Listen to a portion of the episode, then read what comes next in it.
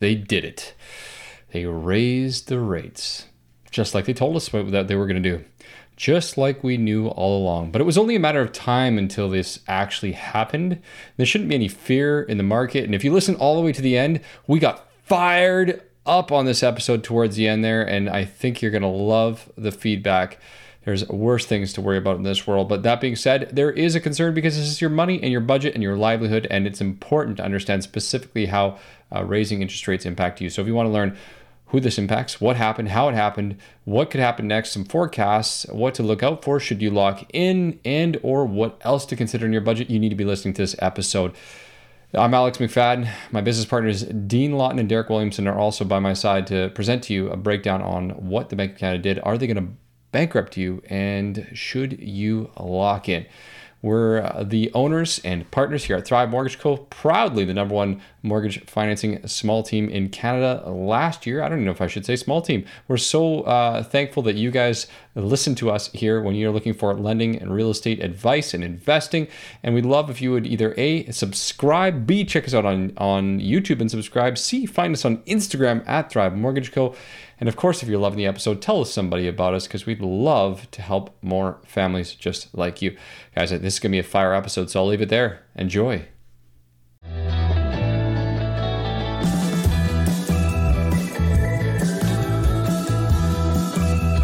What's up, guys? You are listening to the YVR Remo Show, where we talk all things Vancouver real estate and mortgages, take boring topics, and make them interesting. Make sure to stay tuned to listen to everything you need to know how to put cash back in your pocket create wealth in real estate, and simplify the complicated.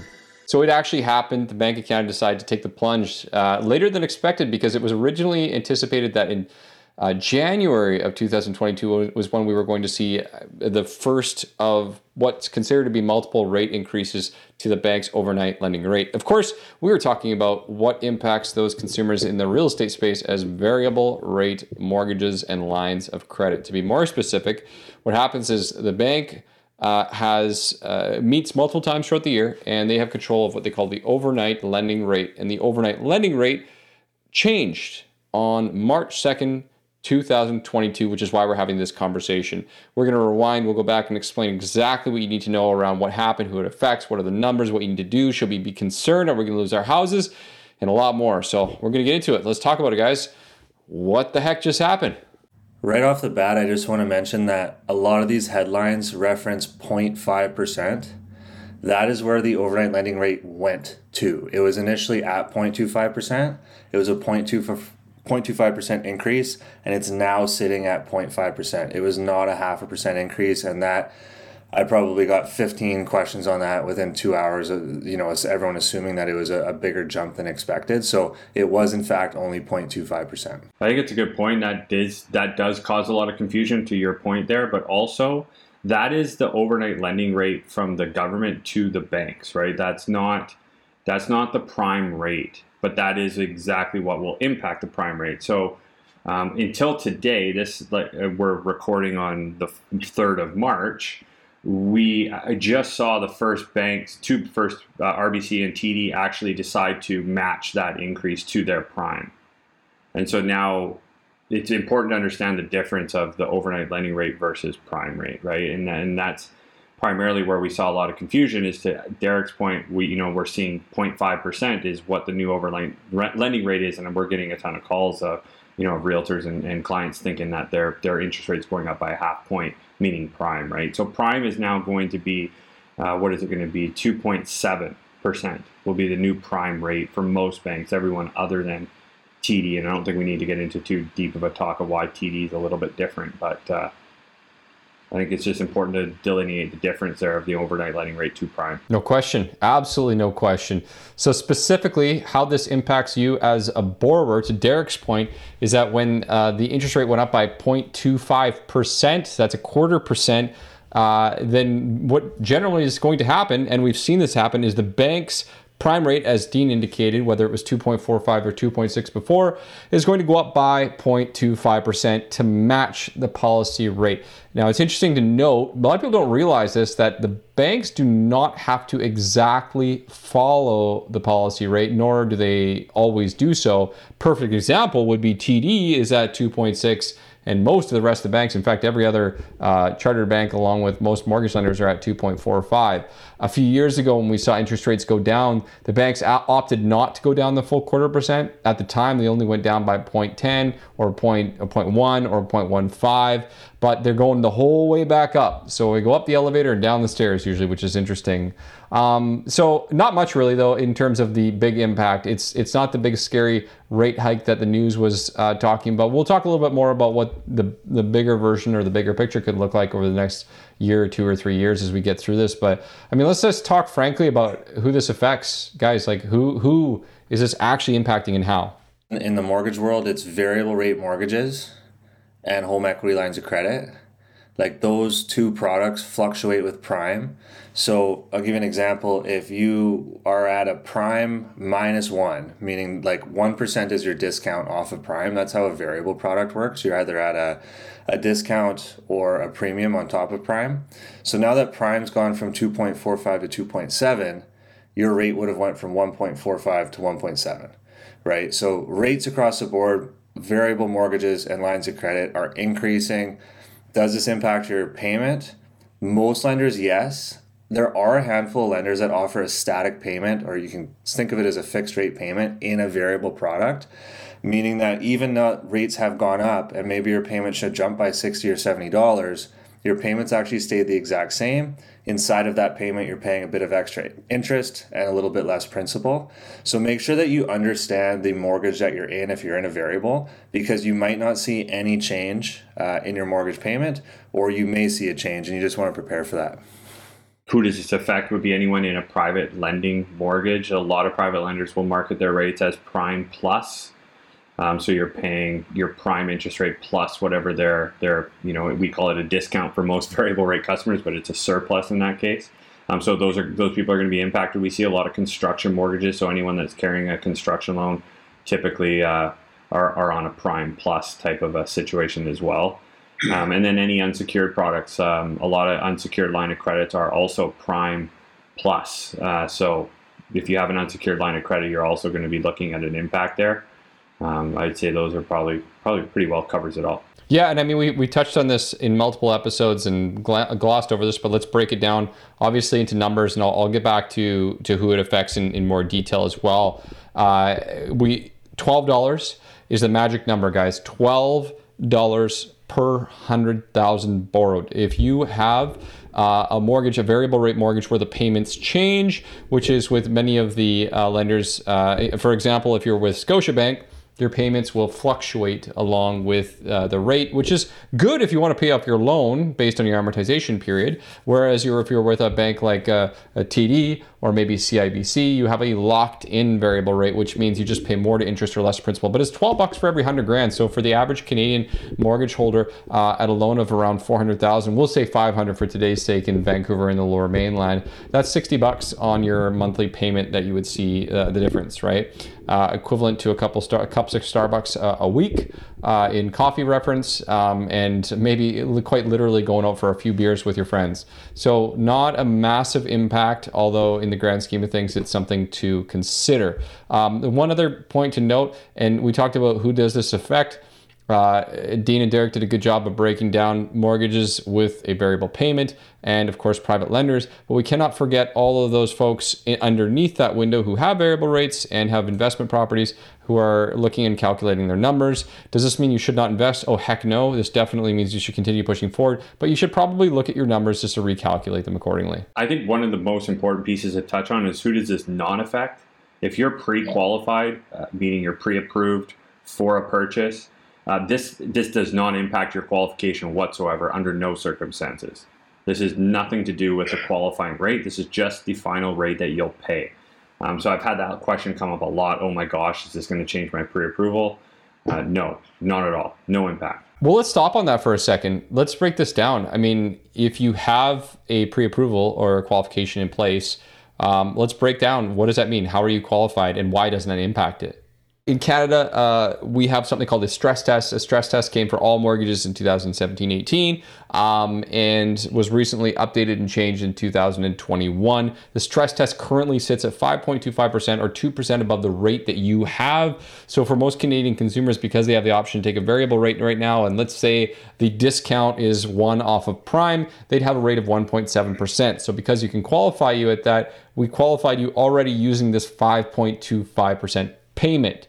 Now, if we saw interest rates go up uh, a couple of percent uh, and or fixed rates continue to rise, the Bank of Canada does have the ability to adjust the stress, ta- stress test rate. Although at this time there are no indications that they will still do so, while fixed rates still hover in the high twos and low threes, and variable rates are in the ones and twos. So you're good, no problem. And thanks for clarifying that. Just back to the rates themselves. You know, there's all this talk and and fear about rates rising. And yes, rates did go up as they were expected to. If you were in a variable hoping that rates weren't going to go up and they were, you know, you're going to keep your one and a half percent forever, that's not realistic.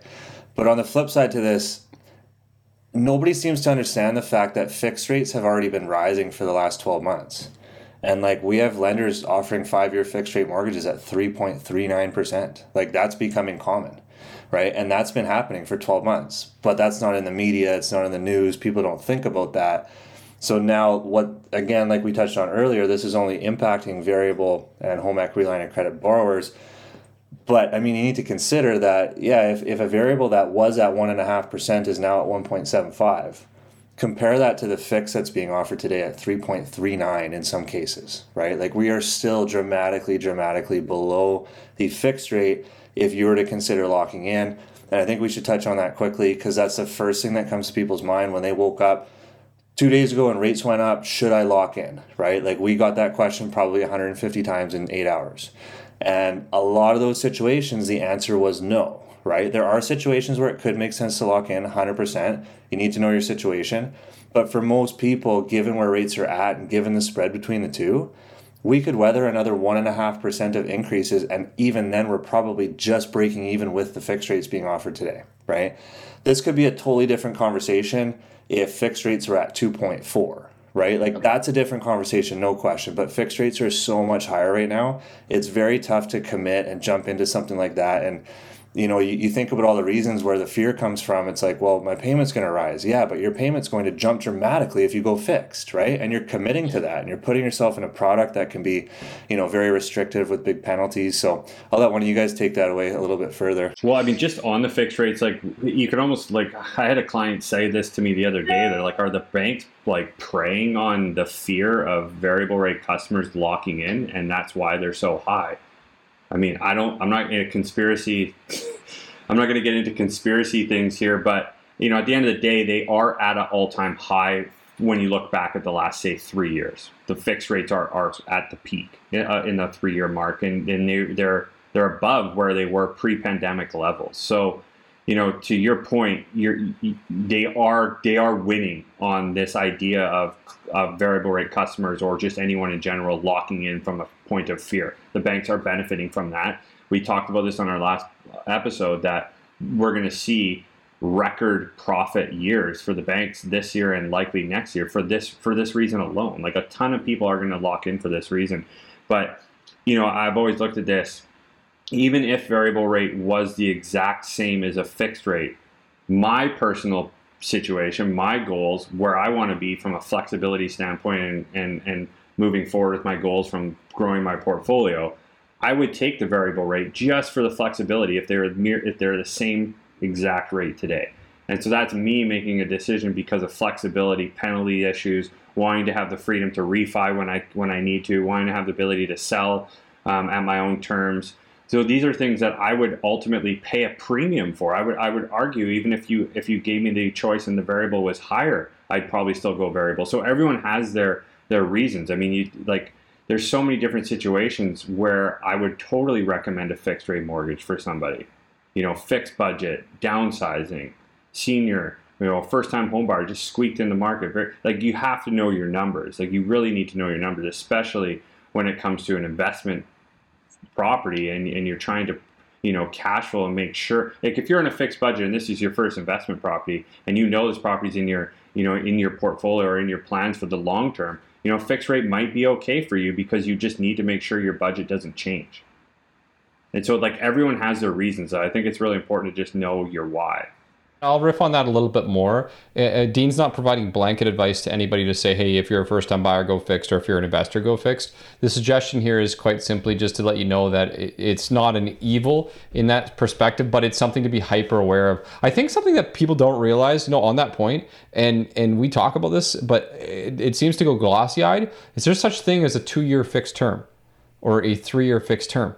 Uh, and you know because like i don't know man like today i think we had f- five or six consultations. When i say we i mean myself uh, here five or six consultation calls every single one of those people was breaking their mortgage term, and the penalty ranged from uh, you know three months worth of interest to, in one case, forty-seven thousand dollars on a six hundred thousand dollar loan, and so uh, it, it, does have a dramatic impact. So to your point, uh, Dean, I do agree. You definitely have to look at your personal situation and and budget, which is where also you we Derek brought this up. Frozen payments can come in really handy. But at the end of the day, if hey, look, if you can't sleep at night, then go for it. Pay the higher amount, go fixed. But remember, you can do shorter terms, two years years, three years. Funny enough, like uh, you know, when I got first into lending, it was very common for people to go two year to two year to two year to two year. It only became more common to go five years as kind of the mid teens went on and, and, banks kept pushing it and advertising it and so forth, right? So um, it, it, only became the norm in the last you know eight to ten years here. Yeah, I mean we've said this probably fifty times on this podcast, but the stat is that the average Canadian breaks their mortgage every three years. Like, why do people take a five year fix then? Right? I fall into that stat, and it's not all, all about selling your house; it's refinancing. You know, it appreciated. You want to pull some money out, pay off debt, renovate, whatever. There's just so many situations that come up where you're breaking your mortgage, and you're bang on with the shorter terms, right? And another part of this too is certain lenders have calculations that are going to create a larger penalty than others, right? Like typically the big banks, like we love the banks, we need them to operate. We do a lot of business with them, but their fixed rate products are typically going to have a higher penalty than some of the other mortgage lending companies out there that we work with, right? So that's a big part of the planning and strategy that we dig into is like if you're going to go fix, let's pick the right term you're never going to pick the right term because you don't know how long you're going to live in a house, but we can guess and assume and hope for the best and try not to overestimate. And number two, try to place yourself with the right lender. That's the best thing you can do for yourself if you're going to go fixed. Yeah, that's a good point. So, I mean, in, in summary of all of what we're suggesting here, none of us are actually suggesting. I know there's a lot, lot to go on there. We're actually not suggesting you to go fixed, at least not as of today. We won't tell you what to do in any way, case scenario. We are still all holding pretty steady on the long term value of the variable. If you're concerned about payments going up, either uh, go to a frozen payment, switch lenders if you have to, or if you have the option uh, which we can help you out with. Or alternatively speaking, what if you just pay, like Dustin came on uh, in an episode a week ago, what if you just said, well, I, I, it's going to be one, two, or three years before rates go up to this amount? Why don't I just save money and pile in, uh, pay whatever the amount would have been on a fixed rate mortgage today and stay variable. So again, we want to be really clear in saying that in our world, we advise independently to each person. So we don't want to advise you as the listener per se, but we still personally believe that the variable rate makes a lot of sense and there's more upside than downside at this moment. With that being said, you know, let's jump into a little bit around what could happen going forward, both good and indifferent or bad, and you know why this could be happening. And just to take the lead on that point, the, there's a lot of uncertainty right now. The one thing that is certain in Canada is that uh, Omicron and all that kind of stuff, although it had an impact there in December and January, it certainly uh, bounced back way faster than the government expected. All of the provinces, except for this really odd and slow and confusing province of BC, have uh, eliminated their passports and, and mandates, thankfully. And so what that means is people are back to business as usual, and that means people are spending more and more and more money in their provinces and enjoying life again again, which is fantastic. Uh, with that being said, that's another reason why we're seeing the bank increase uh, the, uh, the, lending rate right now, or not the lending rate, the overnight rate, because the, the, the country can operate normally, and so people can absorb this slack. People have saved more money than ever in the last two years, believe it or not. So for most people to stress or worry about this increase is probably null and void, anyways. Um, but for the bank to do this, basically suggests that people can people can afford it we can afford it essentially at this point right now. Inflation's a big piece here too. I, I, I know just talking to somebody, they told me their donut was a dollar twenty-five at Tim Hortons, and it was at ninety-nine cents a couple weeks ago. I, I don't know if that's true. I don't eat donuts from Tim Hortons, but it's a good example of where inflation's coming. I mean, I know for a fact that you know many things at the grocery store are at least twenty to four, even forty percent more expensive, and inflation plays a big piece of this, and that isn't going to stop. And it, and when a war in in Europe starts to you know happen, that provides a lot of uncertainty, and that could actually cause even more inflation with the cost. I mean, everyone's looking at the fuel pumps right now; it's through the roof.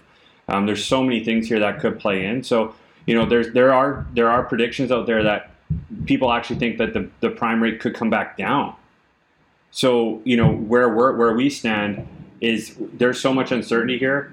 We've made our predictions in previous episodes, and, and, and I, I think we feel pretty strong about that. But I'd say the one thing I feel very, very strong is this has been the, the craziest past two years of, of our, all of our lives. And we could all agree that. And who knows what's going to happen.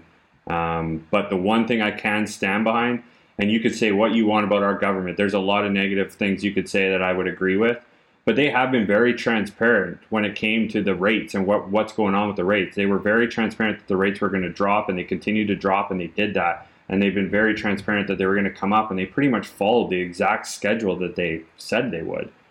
And I found that in the past in my career, it's been a lot of surprises when the rate changed. There has been, there hasn't been a lot of, you know, transparency to when it's going to happen and, and mentally being able to prepare for it you know, like we typically in our business when the rate changes, we're flooded with phone calls.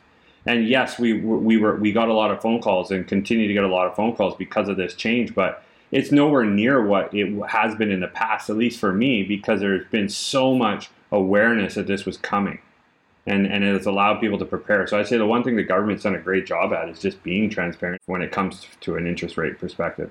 Yeah, I agree. Those are good points. And I think the last thing on this topic is just we have to keep in mind like a lot of people look at this as a negative, like rates have gone up. We've also like this is a tactic that the government and the Bank of Canada implement when we are in an economic crisis, right? Like they drop rates to stimulate all of us to go and buy stuff and borrow money so that it helps the economy while we're in a rut, right?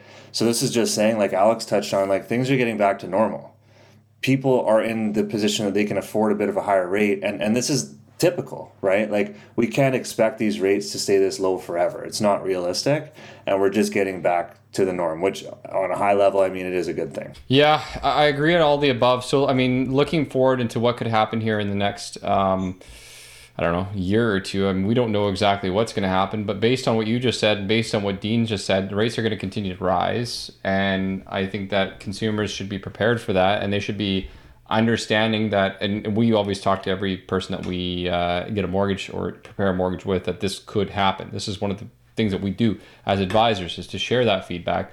Um, you know, rates, again, they will go up um, what level is difficult to say. The target is 2%. We stand at a half percent today. The target has been 2% for the better part of, I don't know, uh, five years, seven years, 10 years. I mean, the Bank of Canada went up between 2017 and 2018 with a target of 2% before it dropped with COVID. So, the one thing that we can never account for, and this is what I try to remember every single, remind every single person that has a variable rate mortgage that's concerned about this, we cannot account for COVIDs of the world. We can't account for Ukrainian uh, Russian wars. We can't account for these things happening. And some of them impact us bigger than others. And for that reason, we don't see rates just going on a gradual status up forever. Things will slow down, something else will happen, there will be a plateau, there'll be some other concern, and then, of course, the bank will have to use this lever. And this is what they do they go up and down. They have a goal of where they want to be. And I think as a consumer, if you look at that, at one, if, if the target is one, uh, 2%, Let's be really specific with that. That would be 1.5% above where we're at today. So if you have a variable rate mortgage and today you're sitting at 1.7, that brings you to 3.2. So go and find out what your fixed rate mortgage is with your bank. And if your fixed rate mortgage is 3.1, 3.2, 3.3, which probably is, and really, are you that bad off?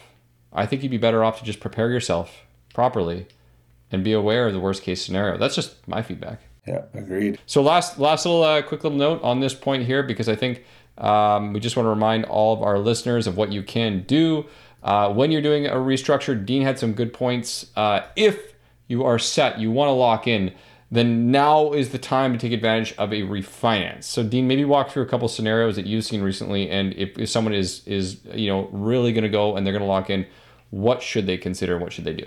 Yeah, I mean, as always, we have a lot of people reach out to lock in, and they're adamant that they that they need to lock in, and it just provides some stability. Um, and what that means, to Derek's point earlier, is your payment's going to go up.